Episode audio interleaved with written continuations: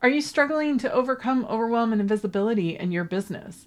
Have you been trying to just find that right story, that right message that connects to your audience, that connects you to your business, and why you have it in the first place? If so, you are in the right place because today our guest, Tovit Neizer, a multidisciplinary entrepreneur, is sharing her inspiring journey from starting her first business when she was 12 all the way to her current role as a founder of Yellow Roads. You are going to love this conversation. Hello, friend. I'm Kendra, and you've tuned into the Invisible to Invincible podcast, where passionately driven business owners share their journeys from hidden gems to industry leaders. Together, we'll uncover the secrets, mental shifts, and visibility and marketing strategies that turn these hidden gems into undeniable forces. So hit that subscribe button and let's dive in. Welcome to me. Thanks for being here today. Thank you for having me. Absolutely. Before we get started, can you tell everyone a little bit about yourself and what you're doing today? Sure. So I'm today the owner of Yellow Bricks Consulting. It's a consultancy firm. What we do is help startup tech technological companies and startups fine tune and carve out the business story. Anything to do with storytelling, with content strategy, with naming, wording, branding, positioning. I can call it a fractional CMO, coming and helping them convey their messaging outside. I started my career actually in journalism. Then I had a, a content creation company. Then I was hit by a startup bug. So I had two software software uh, startups. Then I joined a third one, which was hardware, and I led the marketing and business development there until it was acquired. Then I shifted backwards to helping other technological companies grow their business. Wow. So you've had several businesses over the years. That's right. fantastic. What age were you, if you don't mind my asking, were you when you started your first business? Um, 30. Even before 30, 30-ish. Yeah. I always had, I consider myself a multidisciplinary entrepreneur, meaning I'm not settled with one thing because I have many, I'm very curious and I like to learn about different things and to try things that are of interest to me. So I had all these new, like small startups, but not technological. I invented when I was 26, I think, an in-flight magazine for children. So when you fly with your kids or young kids who fly by themselves and they have just a stewardess accompanying them, they could read about the destination. So I, I created big one, of a mock-up and I sold some advertisements, uh, slots there and I uh, got in touch with an airline company that uh, agreed to uh, deliver that and distribute that to kids on the plane. Naturally, it did not, it wasn't really uh, viable as a business. So it didn't pick up. It didn't, you know, uh, fly as I wanted. But anything that sparked my uh, curiosity or interest, I kind of went with it since I was a kid. Well, the first one was when I was 12. Okay, now you got me. Okay. All right. Let's hear it. Yeah. It was the summer holiday, and I was, I guess, the only child who woke up really, really early every morning to go to the bakery, get the buns, made the sandwiches, then walk through the offices, sell those. And by 10 a.m., when everyone started waking up, I was counting the money. So, yeah, I don't know. Entrepreneurship was always there. It's a bug. You can't really mm-hmm. get rid of it. Mm-hmm. It's and still there. It's still here. What are some of the things because you've been doing this for a while and you've you've had several different businesses and can you talk about some of the shifts that you've made throughout that took you from into technology and out of technology to begin with? Right. So into technology has to do a lot with the personal ordeal. My mom, when she was 50, she passed away on her 50th birthday on a plane. Yeah. Going to Thailand for a holiday with my dad. Yeah, that was crazy. But then years later, yeah, years later, I become I became a mom myself, and I felt that my girls, I knew that my girls never met her, but I really wanted her to be present in their life. Mm-hmm. So uh, I thought of a digital platform that would be like a, a memorial, digital memorial. Well, you a place where you will gather all the memories of one person, be it the videos, the photos, the recipes, yeah. the songs they loved or songs they sang. Same with videos and movies. And just one place of commemoration and then shared with others. And then others can add their own perspective of that personal and the memorabilia they have or. And I started that with kind of hope that this would be her, you know, living real. Sadly enough, failed Oh. But that was not very shocking because I, the person who created it, wanted to use that, never used it. Oh. And it took years afterwards to realize that most people, myself included, do not want to kind of sit and why with the memories. And if they do want to commemorate someone, they want to do that through life. So mm. what I invented or initiated with time was to do once a month. We call it Grandma Day. So that's a fun day that I take my daughters to do something paid mm. off my mom's not real credit card. Like she would buy you whatever you want. Let's go mm-hmm. and do what she would want to do with you. So it started as things that she loved, like she loved playing piano and painting. So we would go out to places do that and uh, have fun doing that. And after a while, we thought, if she were here and she was here, it would have been whatever you would like. I mean, if you would like to go shopping and do silly things, she would do that naturally as a grandmother. Nothing to do with what she loves, but all about you. And that's what it shifted into like going to the movies, going shopping and just having fun and calling it grandma days and, and, you know, memorizing, coming up with things and memories that they don't own, but now it's theirs like things she would say, things she would do. So sometimes tech is helpful and sometimes it's just not the right fit. Yeah. So that's out of tech and in tech. Yeah. I think that that was the shift. That's beautiful. That's beautiful. One of the things that my sister and I decided for my niece and nephew we would do for my brother's children is that every year for their birthday and for the holidays, instead of doing presents for them, we give them adventures. Oh, so oh. it's become a routine for us where we make this big birthday board. We tried paring it down, we tried doing other things. While we've streamlined it over the years, it's still the board is essential. There's certain things, and it's amazing even as kids, like the routine of the day, right? They know they're going to get a board. They know that there's the number of adventures to the year they were born right? So if they're turning, my wow. nephew just turned nine, he had nine adventures that day. And some of them are small, some are big. And it's turn and it each one has an envelope. Sometimes there's bonuses. And sometimes they're as simple as we're gonna play soccer show us your best soccer tricks at the beach. We all have to like roll a dice and do the number of tricks with a soccer ball that's on the dice to we took them on a sailboat right like they they vary big and small but it's that routine and it's that building those memories and those experiences and building those stories that they can take with them later and that's you're doing that with grandma day which is beautiful as well but those memories are yeah. things that they just absolutely love I just love your idea. And we subscribe to that with our girls. As the parents, we never buy presents. We just mm-hmm. do something and we give them memories yep. to hold on to and cherish. Because, you know, you, you buy this squashy melon or whatever you call that doll. And my daughter has all her baddies lined up with all them. And you can really tell who is the girl and who's the doll. But that's for friends. And we tell her we do something together. We go on a holiday, which is for you. We go on a vacation, do things together. That's not physical.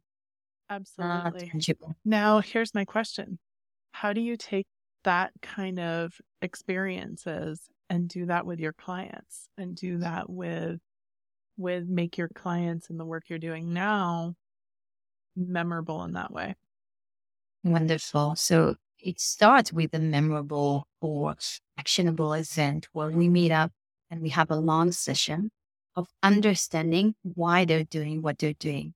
What sparked that? Why they're doing this and not something else? If they would have an opportunity or a chance, would they do something else? So maybe their passion isn't there. Once we understand really what's in it that prompted them to solve that technological problem, something happening in the family, maybe medical device company, solving something that's close to their heart, or anything else. We dive in and we find the motivation and we think of the mission and the vision. From there, we start to understand the language and the story behind it at times could serve us if they're on stage delivering a presentation, if their presentation itself start with the, the personal story, that's where we capture the audience attention, be it buyers, be it investors, be it whomever on the website. You don't really connect with the product, with the physical thing. Like like we just agreed now, right? It's not just the box, it's what it serves, right. it's the promise. So we have to go and find their story. Maybe sometimes it, it has to do with the childhood or the family, anything that raises emotion, mm-hmm. Mm-hmm. real things that you can actually connect and subscribe to. How hard is it for some people to find those stories? Wow, very hard. I had a, ages ago when I had a, a, boss and I was complaining that everything is so simple telling a story. And I was complaining because I felt like, what's the deal here? Anyone can do that. And he told me, no, this is your line of business. This is your expertise. And for others, it's really, really difficult. And add to that, even for myself and probably for you, if you start your work on your website, a new mm. one, or your LinkedIn profile, it's really hard to do it for yourself because you have to step out and you have to zoom out, but then you have to zoom mm. in. It's a bird's eye view on the industry and the mission and the future goals, but also going inside and understanding why am I the best person to do what I'm doing? What's in my DNA, in my CV? What have I done through the years? It goes through one career to the other, one step to the other, one position, and connects everything together. And that's where the story lies. It's really, really difficult. It's even for myself as well. Whenever I revise something or test a new product, it's hard to tell why I'm doing it now. And until I find it, I don't really have the perfect words or the right ones. It's so true. And it's funny you say that because it's one of those things that I specifically remember when I was young. And all the way up to I would say mid to late 20s. I just assumed anyone could write, anyone could tell a story. It was easy. It's one of those things that came easily for me. Once again, for other when I'm writing about other stuff, not myself, right? Like um but I took it for granted that anyone else could too. So I didn't even realize the value of what that was for me because it was so easy for other people. And I know when I talk to friends and clients, there's certain things like a friend of mine is very process oriented and she can take anything and make it a linear process that's very clear and organized and has one focus. And that's not how my brain works. I'm more multi passionate. Like, I'm going to work on this and I'm curious about that and I'm going to curious. And somehow all of that will end up in one thing. But the way yeah. I get there is going to be completely different but you just take for granted a lot of times we take for granted what we're best at and and don't and overlook the yeah. impact it can have on other people but that's where the shift starts mm-hmm. that's where the value comes in even the pricing when you understand you're the only person who can do that or do that so easily so fast so professionally so mm. unique and for you, it's easy, but who cares? That's your charm. That's your zone of genius. That's what we need to. That's a term that I adopted a few years ago. And I really try to look into that and see where my zone of genius lies, where I'm best at, feeling best, best to others, you know, the ROI, the return on investment, like I do less, but give more. That's mm-hmm. best. I mean, mm-hmm. that, and that's where you can actually balance your life because you're in the best state of yourself, your best self, and also have enough time because you can charge enough or the right easy things come. So it means that it works. Absolutely. Absolutely. I'm actually trying to remember right now. I think I have it over there on my bookcase next to me what the what book that is that they talk about the zone of genius in it. I'm like it's somewhere over there. I've got a bunch of books next to me. It would be good to give credit. yeah, for sure. I think it's Gary Hendricks. Gary Hendricks. I'll have to look it up. But one of the things that when you shifted into Yellow Bricks, your current business, can you talk a little bit about that shift and how that worked and what made you decide to go into storytelling and all the tremendous work you're doing now? I don't remember who the person who said that. Maybe that's who legal boss that that, that it's so easy for me. But I think someone asked me to revise my career. And then I looked back and I looked for common commonality. And I saw I was a journalist. And then I created content. And then in my startups, there was a lot to do with marketing. And I love writing. I published a novel two years ago and it's going to be translated into English this year. And I know I love it. I know I'm good at it. I know I need to do something with words and with content.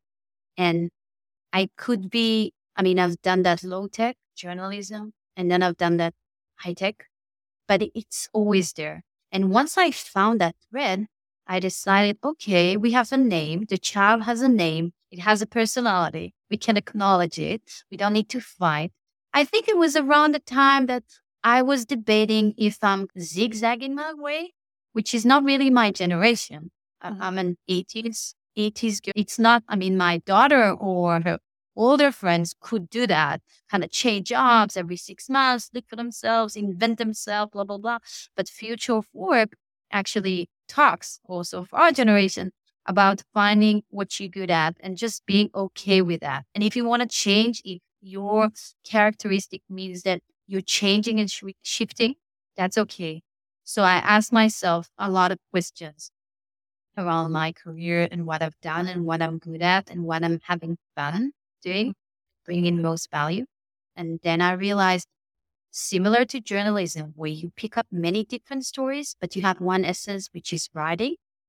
Here, working with different companies, be it tech companies or even low tech, meeting people, working with them on the story, but having the prerogative of sneak peek to each industry, even in technology. It could be fintech, it could be agriculture, it could be medical devices, anything so I have access to all of that. And I don't want to give it away. I don't want to just commit to one unless it's a venture or side thing that I do as an entrepreneur. But as a business, I decided that my strength is helping others tell that story, understand what their story is, put it in words, and then help them share it external, the content strategy. And that's what I also teach. I do consultancy, but part of it is workshops. So I help them craft a very well cold outreach, cold email, how to write, how do people want to, what kind of emails people want to get in their mailbox? Because usually it's, it's spam and it's annoying.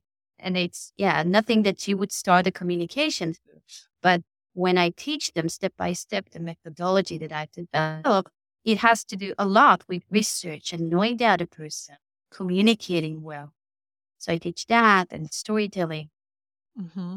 There's so many things that you said there. And I think that one of the most important is actually writing the type of emails that you would like to. I mean, there's so many things you said in there, but I'm going to focus on this one right now is writing the type of emails and telling the types of stories that you would want to hear mm-hmm. as it relates to your audience, because there's so many things that that's that are overlooked and so many details that are overlooked that a lot of times companies will get you know this idea of their marketing and their content and their story and here's our here's our story and our mission and our vision. But then they hold it right? It doesn't evolve it doesn't grow it doesn't get applied to anything. So yeah. when you start to look at how do you apply this to your content? How do you apply this to your email? How do you apply this to your communication? That distilling of that story helps keep it alive, right? Like what we were talking about with mm-hmm. experiences before. It helps that evolve and keep it alive and make it an actionable, useful thing and not just, oh, yeah, there's our story and our mission vision. It's on the wall, right? Like we use that. Yeah. just copy paste whatever. Don't exactly. ask questions. Go to page two. Exactly. Yeah. And also uh, maintaining a holistic thread. Mm-hmm. If you have that vision, have it through all the other places, all the other outlets, and, and come with a, a logic that the audience and the purpose is the first thing. It's why you're doing that, to whom are you doing that. And then when you understand the value that you're giving to your specific audience, then you communicate in a way that they would adhere, they would understand, they would want to consume, they would want to be, it's not even consuming. It's the, it's not the physical thing. It's not a monetary. It's the value in the relationship. And then from there, once you have the story, when you have everything lined up, you understand it's so easy. Once you finish the hard thing, it's so easy because it comes up naturally. Naturally, you would go to conferences of this and that places and people because that's where you will meet the right, you know, customers or whatever stakeholders. So everything comes together when we have, you have all the puzzles, all the pieces aligned once you crack down the, the essence of what you're doing. Absolutely.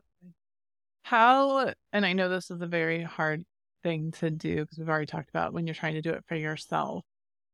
But if someone's listening, do you have any advice for them in terms of how to find your own story or how to get started thinking about that? Okay, if we're talking about individuals, because even company owners are also individuals, yeah, you can start by, by doing a very simple exercise and going backwards to your career. Even like I said that I started at 12. So that's the entrepreneurship bug or spark. That's where it started. So it shows you that this is something that goes along with me. And from there, you can extract the characteristics. What does it entail? What does it mean to go when you're just 12 years old? You knock on doors and offer things. You for sure understand what selling is all about because you start at the bottom at a very young age. So with anyone who's listening, you can go if you have the LinkedIn, even the basic profile there, or your CV that you're submitting somewhere. Go through all the jobs and positions. Don't think about what you've done, but the essence. Note, I answered calls. I was selling to Fortune 500. No, you were doing something else, something deeper with a lot more meaning. And maybe there's a commonality there. Maybe there's a line that goes along and threaded through your years of career. And that's where the story lies. And also ask yourself at the same time, what do you like? Like hypothetically, if you can do whatever you wish, what would it be? Like another question. Tomorrow is your last day. That's easy, right? And there are times when you are hit by this giant car or truck and life forces you to ask that question. So don't wait for that truck to hit you. Just ask today, Absolutely. No, it's so funny you say that because one of the things that I just created recently as a giveaway is a workbook to create basically like a bucket list for your career. It's meant to take an hour or longer if you want, but an hour to sit down and go through the exercises to start looking at like what are the things you want to accomplish, whether your career is going to last 10 years, five years, or whether you have 30 years left in your career, what are the things you want to do? It was one of the tools I mm. found the first time I got laid off. And there were certain things, it wasn't that per se, but there were certain things that I was like, what do I want to accomplish? And out, like the book I was going through had me outline it in a certain way, and I've refined it over the years. But it's something that I hold on to because, like, yeah, I did want to write a book. I had a couple slated. I did not realize that writing digital, co writing digital etiquette for dummies would be the first book I would ever write. But there we are, and it's on my list. And now I've written a book. And so now I'm free to do whatever. Start looking at those things and start creating those that bucket list for your career, not just your personal life. Like what what legacy do you want to leave? What does that look like? What did you enjoy the most when you were younger and working or now working? Like it, it goes right into some of the things you were just talking about in terms of the essence of it of sounds like a lovely gift. Pardon? And I'm thinking about it sounds like a lovely gift. for oh. anyone to get to receive. And also, I'm thinking about 2024 that just started, and that's a great time if you haven't before to write out the plan. And I'm thinking, and I'm sorry that I can't quote that person again. I mean, another person I'm just quoting without giving credit. And I'm thinking of the sentence, the phrase saying that if you don't create your own plan, you'll be part of someone else's plan. Mm. Was, sorry. Well, just add that later, maybe. We'll add it later. It's fine. Well, I do. I'll add it. But that's great. That's a great sentence. And I try to live by it because when you have a plan, it's one step closer to getting it done. Mm-hmm. And and my tip, I think, the, the reassuring thing is that writing that plan together with monetary expectations, like when do I want to make this year? Put a number on that, as crazy as you can, logical, and then crazy, and then like fantasy version and breaking down into I want to be interviewed to Forbes or whatever things like mm-hmm. brand uh, recognition. I want to be considered in the, I don't know, 50 by 50 or all these lists.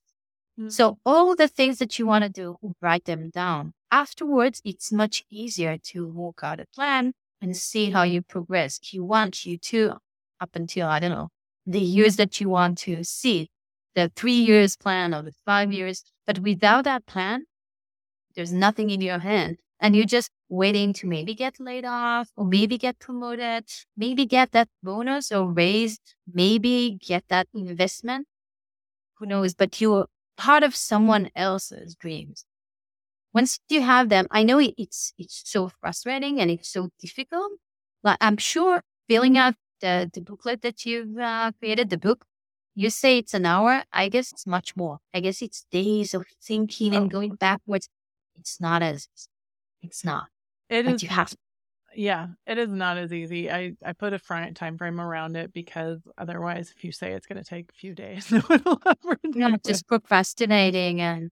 It's so interesting. I I've probably between the places that I've worked and working on clients and my own stuff, I've probably created more marketing plans in my diverse career than just about anyone I know because of the importance of when I was employee, it was the importance of justifying the budget and setting clear goals where, okay, here's the business goals or the organization goals. Here's how we can map to those. And this is what we're going to do to map to those. And these are the, some of them even had like a code, right? These are the tactics that are going to match to goal A, B, or C. And this is how we outlined it all. So they knew what interwove, what was going where, and why we were asking for and doing the work we did. Because sometimes, especially in times of recession, they'd always come to the marketing department and be like, hey, what are you doing before we lay you off? And other times it's been very much that less less formal but it's absolutely, I'm shocked by the number of people and business owners that don't work off plans, that don't have a plan, that think it's a waste of time. Yeah, but I actually think it's also for individuals. Even if you, you own a company, you have that for the company, but what about professional development, which is not only that business? And what about personal development? What about balance?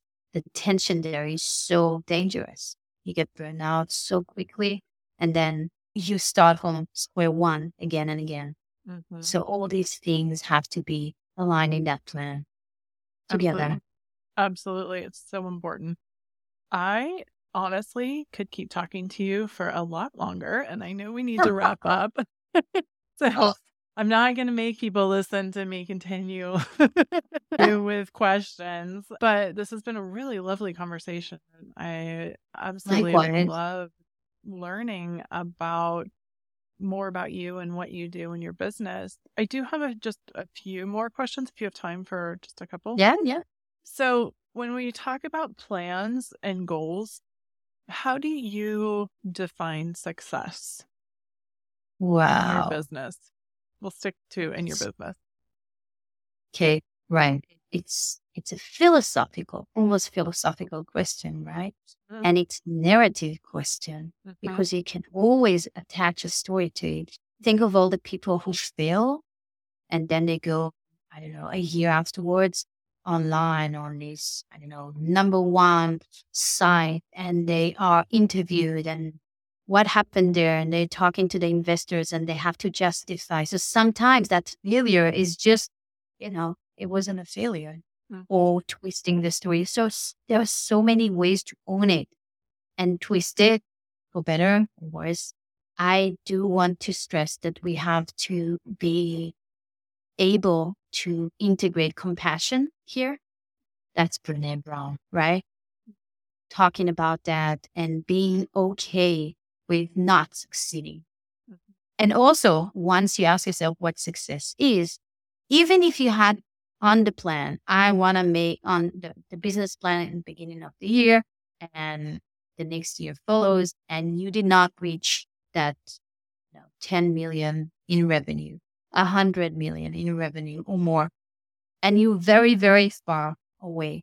So that's failure in a way, but now comes the the you have to dive into and understand what happened. You have to do that research and you have to ask yourself the hard questions. What happened? How can I improve? What did I do wrong? Was it external? Some, I don't know, recession in the market or layoffs, massive layoffs. No one was buying anything that I was selling specifically for that event. COVID hit. Who knew? So if I have a, a conference, in-person conference event company what do I do? So first of all, I fail. I do not stand to that criteria of success that I was planning, but I can reinvent myself and I can pivot. So it's okay to fail. It's knowing that it's okay. It's more of a question of how fast you get up afterwards. Mm-hmm. mm-hmm. It's enabling yourself to fall. And that's a quote there. And that's a person we have to that that's that's a quote that goes with me. It's my husband uses that so much. It's not our fear of falling, but failing, but it's the greatness comes from how fast we rise up on our feet instead mm-hmm. of. Uh, and I really subscribe to that sentence, to that quote. It's important. It's owning those failures. And I did not mention earlier, but I usually do. I own my scars of two failures. My two startups failed.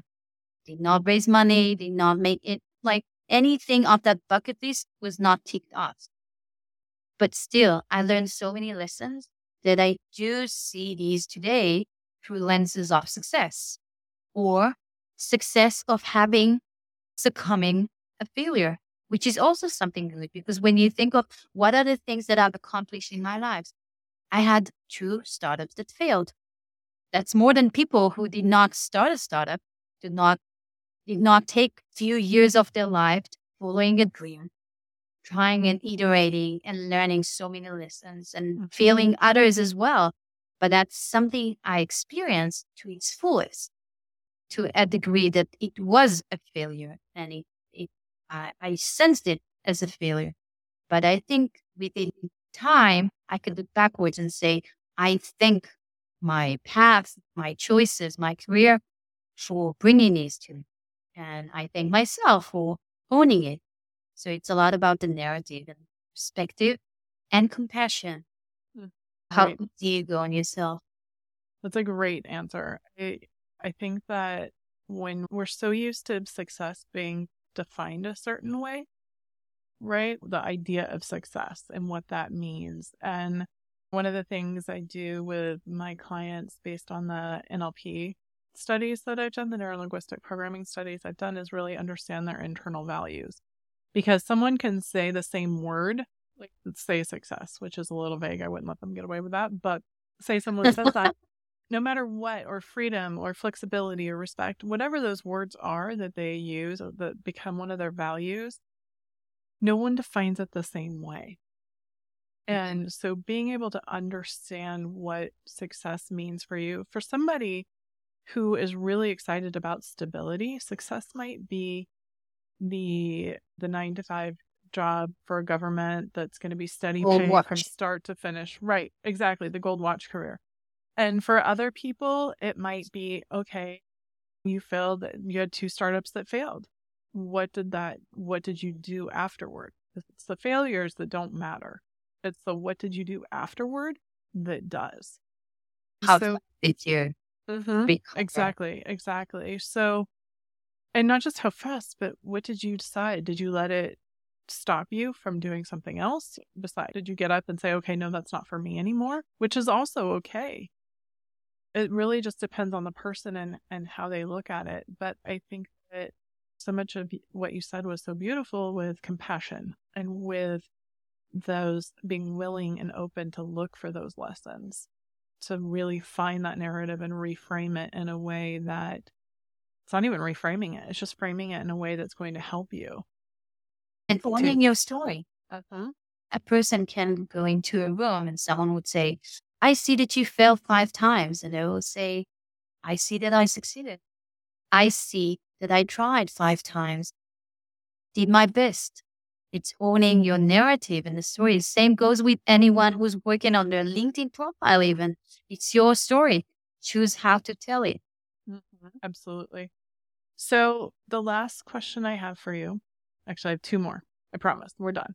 I just glad I can't stop asking you questions. What advice do you have for someone who might be listening and thinking, well, that's great for them, but my situation and my business is different. I don't have, there's nothing, there's no story in it. Do you? There's have- always a story. I think anyone can ask their mom or their dad, and they will tell them they're a very unique snowflake, right? Even if they're part of twins, they are very, very unique. There's just one person. And then they have to do this exercise. And it could be going through history, what they've done. It could be going through people who love them and ask them, just tell me five words about me. Or when you think, when you see my name on the screen, when I'm calling you, or when you get a message from me, what is the first thing you think of? Or think of a metaphor that best describes them. Ask your customers what are you for them? Not what's your product. Do they like to get the emails from you? Do they like to get the invoice or the receipt from you? I mean, what is the what is the reaction? What do you spark people? And I'm sure if they have a business which is still working or partly working, maybe there's some hurdles, but what's the interaction between them and the world and what they're bringing? even if they have like a small business and they have so many competitors around, they still have people who prefer them because of the beautiful eyes, because of their energy, because of the essence, because of the way they're treating or addressing something. Maybe it's a consultancy and they're bringing the innovative POV. There, there are answers there, but the story would really, really help and also would bring them some clarity about their value and about their essence and about why they like doing what they're doing. That was beautiful. Thank you. Absolutely. Before we wrap up, can you please let people know where they can find you? We want to connect sure. and learn more. Yeah. So, of course, LinkedIn, I mentioned it a lot. I try to focus on one social media. This is the business one. So, Tovit Neizer, you can find me there and connect please do. That's the way to build your brand. And on my website, yellowbricks.net. That's it. That's, That's the way. Easy, fantastic, simple. I love it. All right. Thank you so much for being here today, Tovit. And thank you all for joining us today. And remember at kendralosey.com, you can find business visibility, strategy, and coaching and our upcoming Invisible to Invincible Lab for mindset marketing for your business. Thank you. And until next time, I'm Kendra Losey. Bye. Bye.